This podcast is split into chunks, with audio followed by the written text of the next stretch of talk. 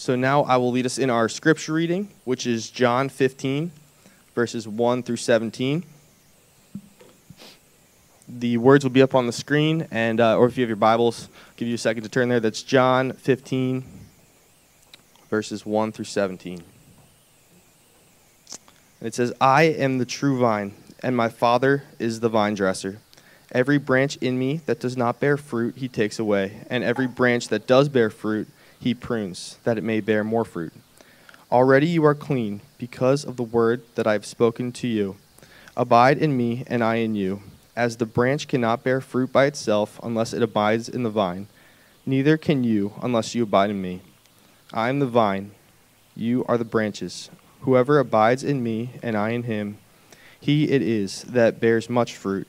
For apart from me, you can do nothing. If anyone does not abide in me, he is thrown away like a branch and withers, and the branches are gathered and thrown to the fire and burned. If you abide in me, and my words abide in you, ask whatever you wish, and, I, and it will be done for you. By this my Father is glorified, that you bear much fruit, and so prove to be my disciples. As the Father has loved me, so I have loved you. Abide in my love. If you keep my commandments, you will abide in my love, just as I have kept my Father's commandments and abide in his love. These things I have spoken to you, that my joy may be in you, that you that your joy may be full. This is my commandment, that you love one another as I have loved you. Greater love has no one than this, that someone lay down his life for his friends. You are my friends if you do not if you do what I command. No longer do I call you servants, for the servant does not know what his master is doing, but I have called you friends. For all that I have heard from my Father, I have made known to you. You did you did not choose me, but I chose you and appointed you that you should go and bear fruit, and that your fruit should abide, so that whatever you ask the Father in my name, he may give it to you. These things I command you so that you will love one another. This is the word of the Lord. Hey, good morning. I'm Pastor Evan. Thanks for being here this morning and worshiping with us, uh, particularly if you are new or visiting. We're thankful that you're here. And um, we're just thankful whether you have a church background or not that you have decided to spend your Sunday morning with us. Uh, we are in a series called the Upper Room Discourse. The Upper Room Discourse are the final words, these farewell words from Jesus to his disciples before he is crucified on the cross. And so the question you may be asking is like why are we doing this series? Like what's the point of this series? Well, if you remember back in January we talked about our word for the year was going to be devotion, right? So the goal here is that we become more devoted to Jesus. And so as Jesus is headed to the cross. He wants his disciples, his followers, to know specific things about the Father, about him, about the Holy Spirit, and about each other. So these famous last words of Jesus will shape the perspective of his followers for the rest of their lives. So you think about like the end. Uh, sorry, if you haven't seen this movie, it's on you at this point. But the end of Saving Private Ryan, where Tom Hanks says to Matt Damon, "Earn this, earn it." Right, and then you see Matt Damon as, as an older man, which is not Matt Damon, somebody else. But he's playing Matt, the same character, and he turns to his wife and says, like, tell me I was a good man. Right, tell me that the last words from, the, from Captain Miller were, earn this. Tell me that I earned it. All these men who died for me, tell me I earned it. And Jesus is giving these famous last words, and the disciples will be shaped in the rest of their lives by these words. And so, what we need today is we look at John chapter 15. So, if you have your Bibles, turn there. We'll be in John chapter 15. We're going to see that we must grow in dependence on Jesus so we can experience the privileges and fulfill the responsibilities of being his followers. We need to grow in dependence on Jesus so we can actually fulfill his, the responsibilities, but also experiences experience the privileges of following Jesus. So to grow in devotion to Jesus, we have to grow in deeper, prayerful, committed dependence on him. So I'm going to talk about how we need to depend on Jesus, and that dependence on Jesus has privileges, and dependence on Jesus has responsibilities. So the need, the privileges, and the responsibility. Look at verse 15, sorry, verse 5 of chapter 15. Listen to what Jesus says. He says, I'm the vine, you are the branches. Whoever abides in me and I in him, he it is that bears much fruit. For what? Apart from me, you can do nothing. Apart from me, you can do nothing. Jesus saying, You need to be dependent on me. We must grow in our dependence on Jesus. If you're here at the congregational meeting this past Thursday, we talked about our top five priorities till 2024. We cannot reach those goals, we cannot meet those goals without depending on Jesus. For apart from me, you can do nothing, Jesus says.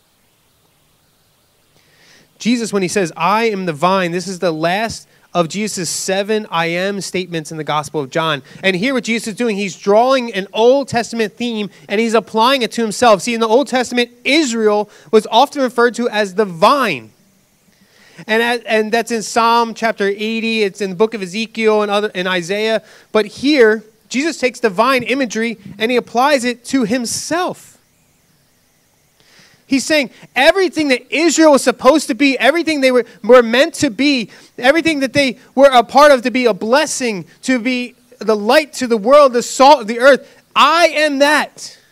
I'm taking on the vine imagery on myself. And not only am I a vine, I am the true vine. Jesus saying that the Father sent me, as John chapter 1 talks about, to be Israel, be for Israel what they could not be for themselves. As such, he is the true vine. And he, his branches will bear fruit. Unlike Israel, the vine, their branches did not bear fruit. Jesus saying, My branches, my followers, will bear fruit. The fruit of mission, the fruit of bringing people to Jesus, if we are living out as we're supposed to be living out as followers of Jesus, we will bring people to Him. We will bear fruit. See, a branch cannot produce fruit without the vine. A follower of Jesus cannot produce fruit without Jesus. And if we don't produce fruit, earlier in John 15, it says, God will cut us off. But if we want to produce fruit, God will have to prune us.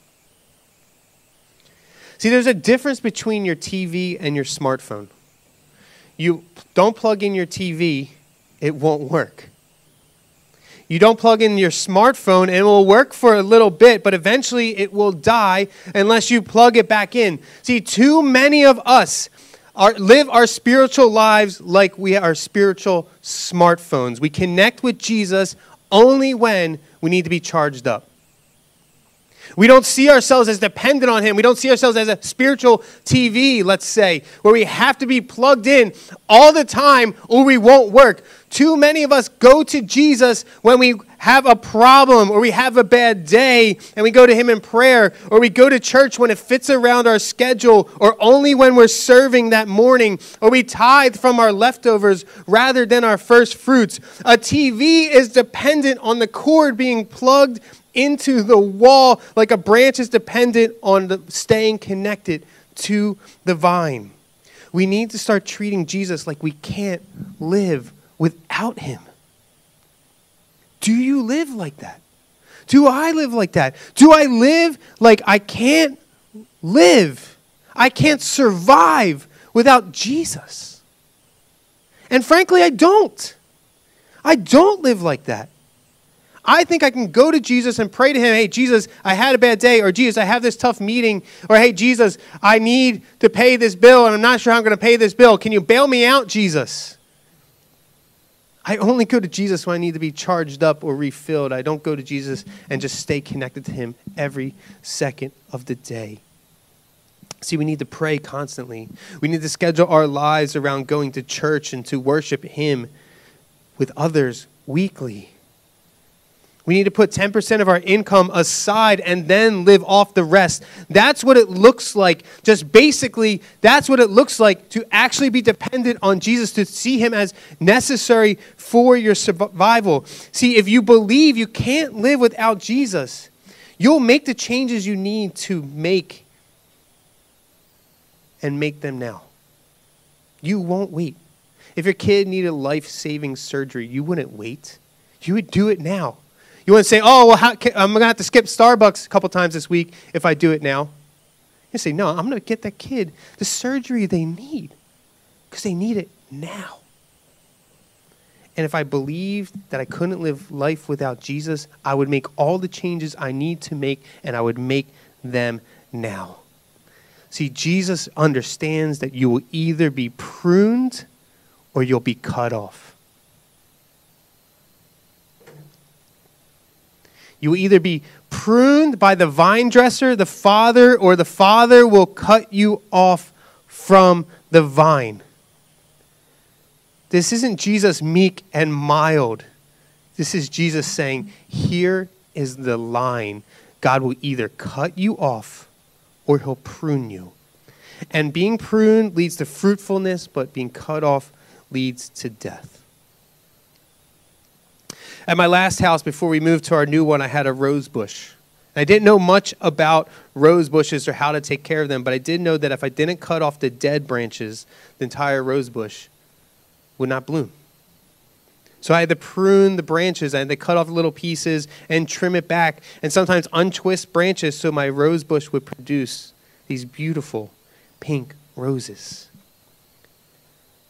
See, pruning does not feel good, but it's better than being cut off. Listen to me. Pruning does not feel good, but Jesus knows it's better than being cut off. Sam Allberry says it this way he says, Being pruned is not pleasant at the time. As with pruning a real tree, it may look harsh and wasteful and include cutting good things away from us that can be painful to lose. But if it draws us deeper into the life of Jesus, then it's worth it. What he's saying is sometimes when you're being pruned, all the time it's not going to feel good, and sometimes it means God has to cut away good things that you're going to miss in your life. But if it means you're going to be more dependent on Jesus, deeper in a relationship with Jesus, then it is worth it. And many of you talking to you have experienced pruning this past year. God has cut off good things from your lives. Some of you have lost jobs. Some of you have lost friends over masks or politics. Some have people have lost some of us have lost people that we loved in our home meeting because they moved away. Some of us lost things that we depended on and we counted on. But as Warren Wiersbe says, your heavenly Father is never nearer to you than when he's pruning you. See, God promises that he will prune us. But here's the deal take comfort in this. If you're being pruned, it means the vine dresser is nearby. See, if you're being pruned and God's taking things out of your life to drive you into deeper relationship with Jesus, it means that the Father is right beside you. And too many of us live our Christian lives where we're trying to avoid pain, we're trying to avoid losing things, but God sometimes has to chip away and prune those things out of our lives because He knows it's better to prune us for fruitfulness than to cut us off for death. God knows better than us, and it hurts and it doesn't feel good, but God says, when I do it, Jesus says, when I do it, it will be worth it. Sometimes I'm going to cut off things and prune things from your life that don't feel good, and you're going to miss them, but it will be worth it. So, dependence on Jesus has its privileges. And if we look at verse 7. Jesus says, If you abide in me and my words abide in you, ask whatever you wish, and it'll be done for you. One of the privileges of being dependent on Jesus is that we get to share in his life through prayer. I remember in college, I had this job where I was working for a cleaning company and I was power washing someone's wooden deck for the first time. First time ever, I was doing it. And I did not know at all what I was doing. I got very little training and I could not be any worse at power washing a deck than I was on that, way, that day because I found out the hard way that you always power wash with the grain of the wood not against it. So, needless to say, my boss was not happy with me when he looked at our customer's deck and there were splinters everywhere. See, when we're connected to Jesus, when we pray, we pray with the grain rather than against it. See, Jesus says, Ask whatever you wish and it will be done for you. Jesus is assuming that you're abiding, as he says earlier, that you're abiding in him. So you're praying along with the grain of Jesus. It's not that if I want a Lambo, God will give me a Lambo. That's not what he's saying. He's saying if you're praying in with the grain, if you're praying the way I'm praying, if you understand what I want for your life, my your prayers will match what Jesus wants for you and wishes for you. And Jesus says that is a privilege. The privilege we have is that when we pray with the grain, what we wish will be what Jesus wishes, and so will be done for us. Because prayer is necessary for us to be fruitful in mission. If we're going to reach our goal as a church by the end of November, to have 75 people attend every Sunday, we need to be fruitful, but we definitely need to pray. So I'm asking you to pray because every time you look at the book of Acts or the Gospel of Luke, every time Jesus prays or the apostles pray, right after that comes fruitfulness in mission. They get bold and they go out and proclaim the gospel. See, as a pastor, there's this temptation for me to imitate the greatest preachers of our time. Guys like Matt Chandler and Tony Evans or Tim Keller or Jon Tyson. Sometimes you'll hear me reference those guys, or sometimes a lot you'll hear me reference those guys. But a more worthwhile goal for me is not to become a better preacher, but to become a better prayer.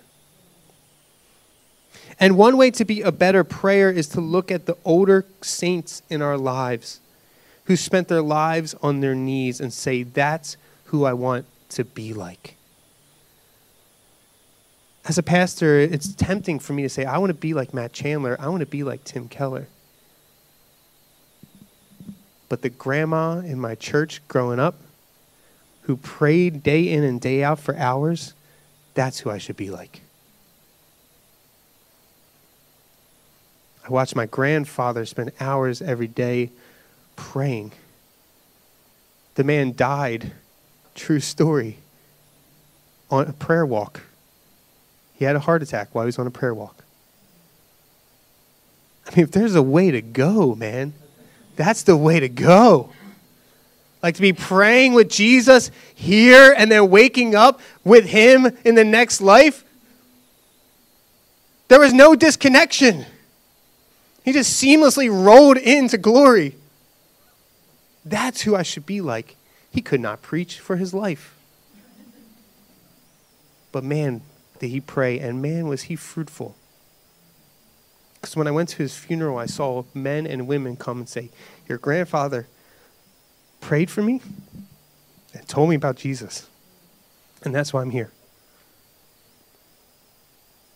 See, if I want to be like the older saints in my life, I got to start praying like the older saints in my life. I had to fall on my knees. I need to speak to my Heavenly Father like a child and come to Jesus in prayer all, as if my survival requires it. And you can tell if a person is a praying Christian, can't you? They depend on Jesus all the time. They're a TV plugged into the wall all the time. They aren't always bragging about their accomplishments because they depend on Christ's accomplishments. They aren't unnecessarily anxious because they know well the one who's in control. They aren't seething with bitterness because Christ fills their hearts with joy daily. They don't get sucked into the political muck because they spend each day bowing before the King. The gospel spills out of them because the Holy Spirit is constantly pouring the gospel into them and they aren't swayed by other people's opinion because it's only God's opinion that matters to them. See, if you wanted to share in Jesus' life and you took the mission of Jesus seriously, you would believe your life dependent on Jesus and you would pray more. Plain and simple. If I actually believe this, I would pray more. Plain and simple. But I don't pray because I don't believe it. I don't. And if I prayed more, my life would reflect that I was a prayer. It would. I would love to live a life where I didn't care about other people's opinions and only God's. Wouldn't you?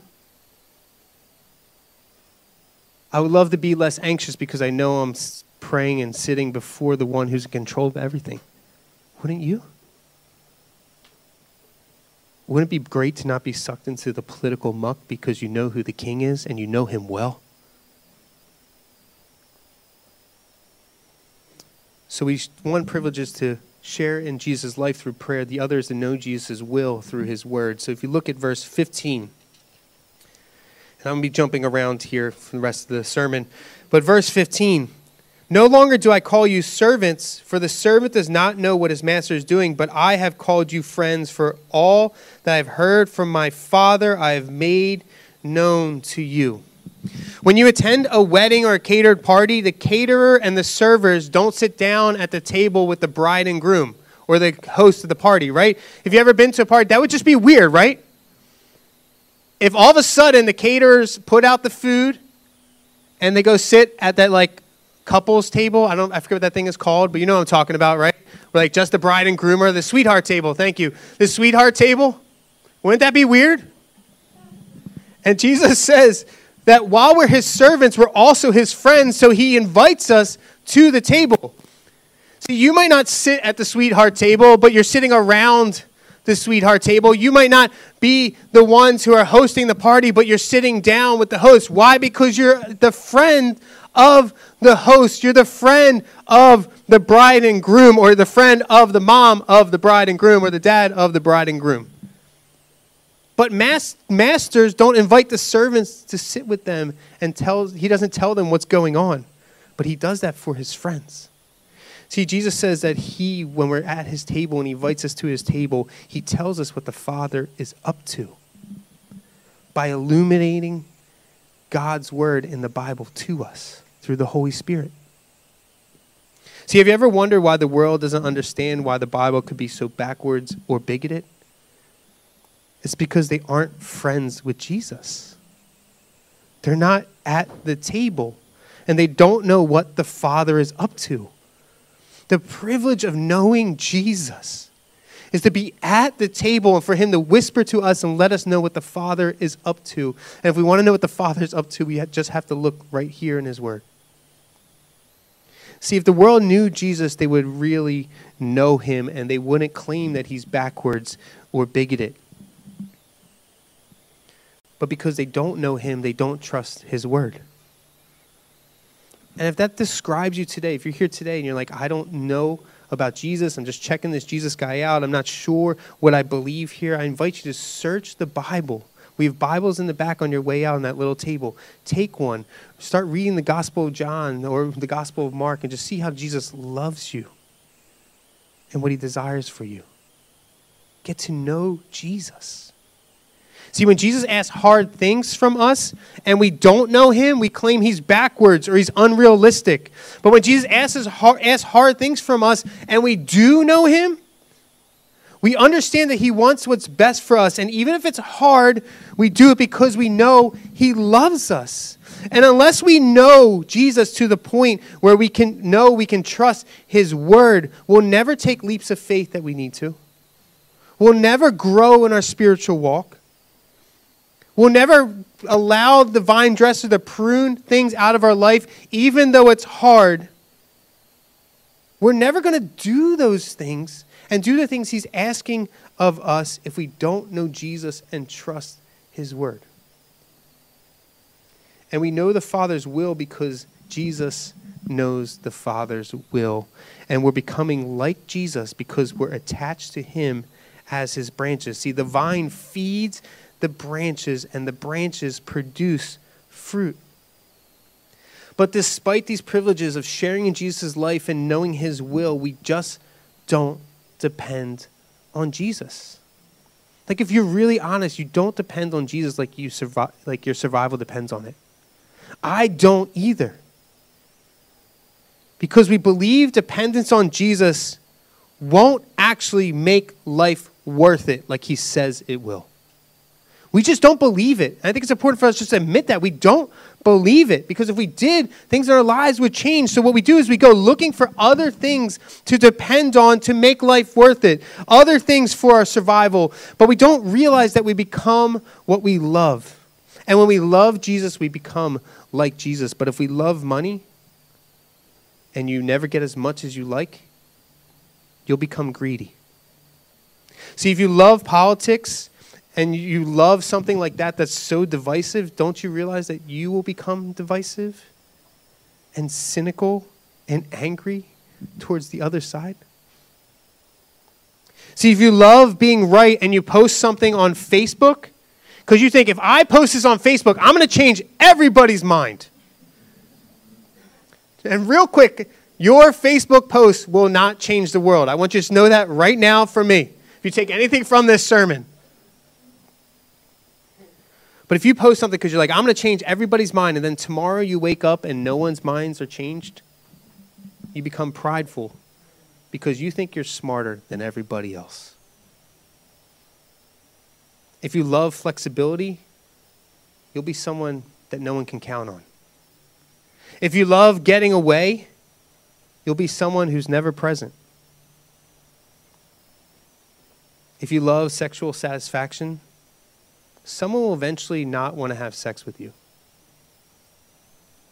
And you'll never be fulfilled. Your t- appetite will always be unfulfilled until you get it again. So you become what you love. Or maybe better, you produce the fruit of the thing you're attached to. A poisonous vine will pr- poison the branches and produce poisonous fruit. Why would we think otherwise? And if we love things that aren't worth it, we'll end up living lives that aren't worth it and we'll become crushed and depressed and anxious because you only have one life to live. So if my life I'm living now isn't worth it, all there's left for me is anxiety and worry until I get it. And because the things you depended on can't be truly depended on to make life worth it. Money, politics, flexibility, vacations will never make life worth it. They can't be depended on. But Jesus can be. Jesus can be depended on. Look at verse 13. How do we know Jesus can be depended on? Look at what he says Greater love has no one than this, that someone lay down his life for his friends. Jesus is so dependable. He's so worth it that he proved it with his life. In the great reversal of all time, the vine actually becomes a branch and is cut off for the sake of the branches so the branches can bear fruit. See, Jesus was cut off so you don't have to be. He laid down his life for us, his friends, and we get to share in his life and we get to know his will. And the Father prunes us so we can produce fruit. But if you aren't a friend of Jesus, you're an enemy of Jesus, and enemies get cut off. And the way to become a friend of Jesus is in response to him laying down his life, is to lay down our lives before him by saying, Take my life, Jesus. You're worth it. For apart from you, I can do nothing. And when you do that, you move from being Jesus' enemy because of sin to being his servant, and not only his servant, but his friend. And then we're filled with greater joy because we're dependent on Jesus.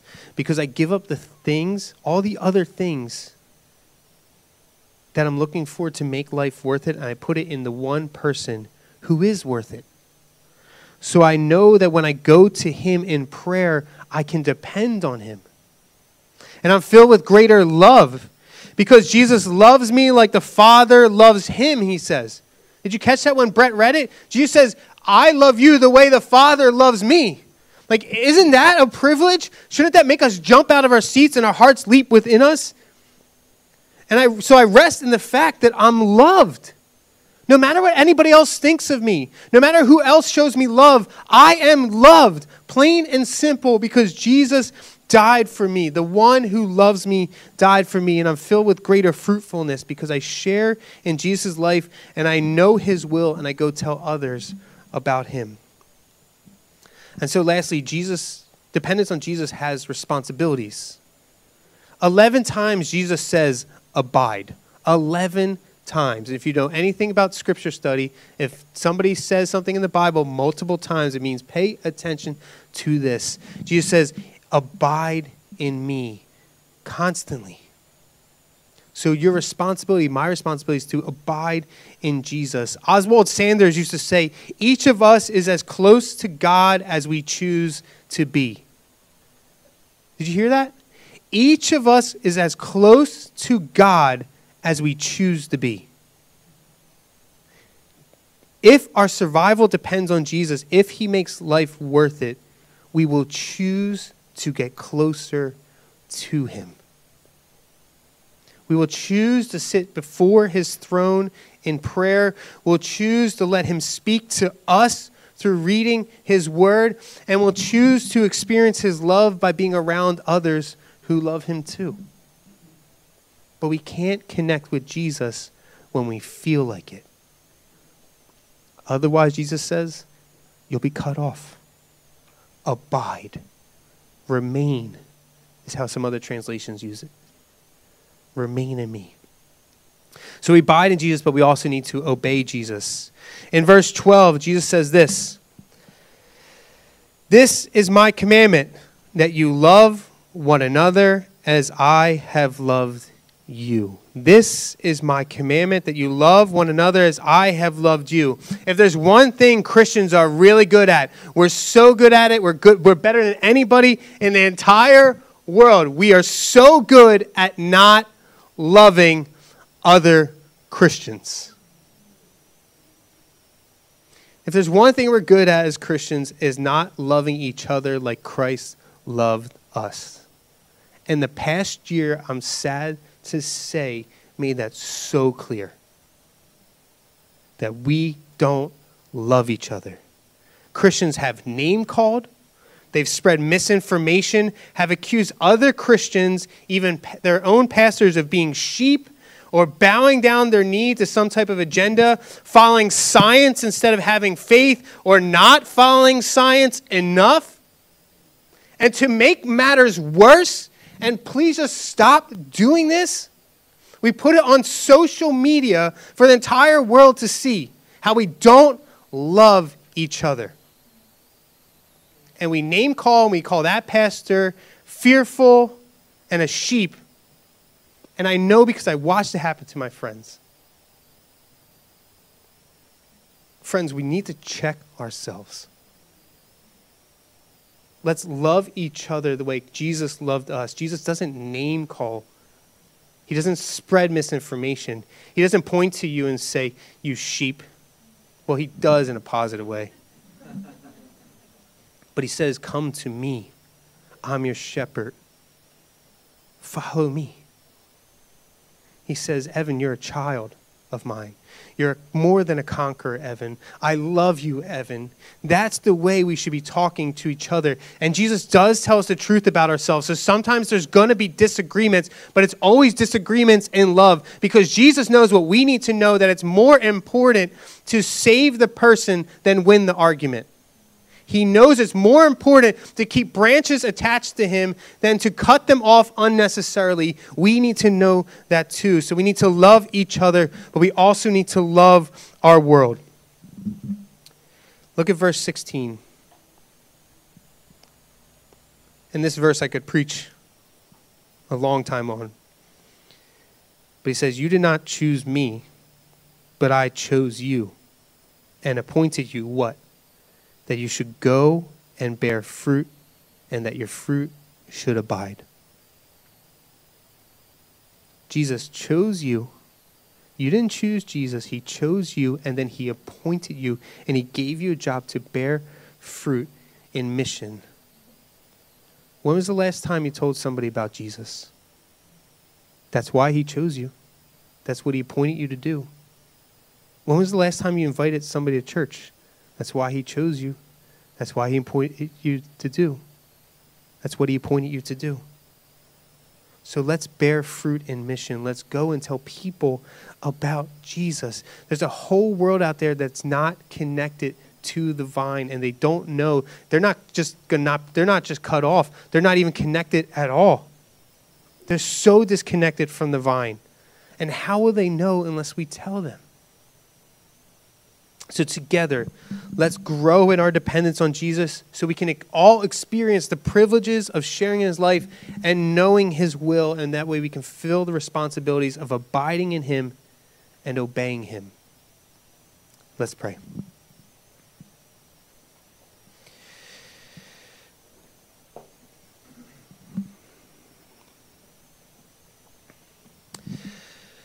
If you're not a follower of Jesus and you're here today and you're convicted, is the best way I could say it, about what you heard, and you realize you're not connected.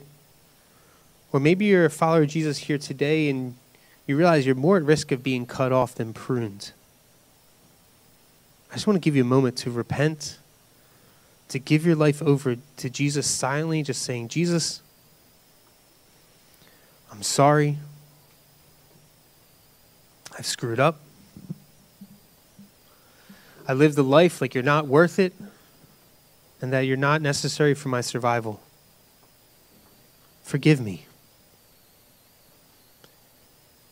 And for the rest of us, Father, who claim to be your followers, help us to do a deep heart and soul check and even ask ourselves Am I more in danger of being cut off or pruned? Father, it's a dangerous prayer even now to ask you to prune us for the fruitfulness of mission. But may we depend on Jesus so when we are pruned, we know that you're nearby. May we share in Jesus' life. May we know his will. We thank you for him, and it's in his name we pray. Amen.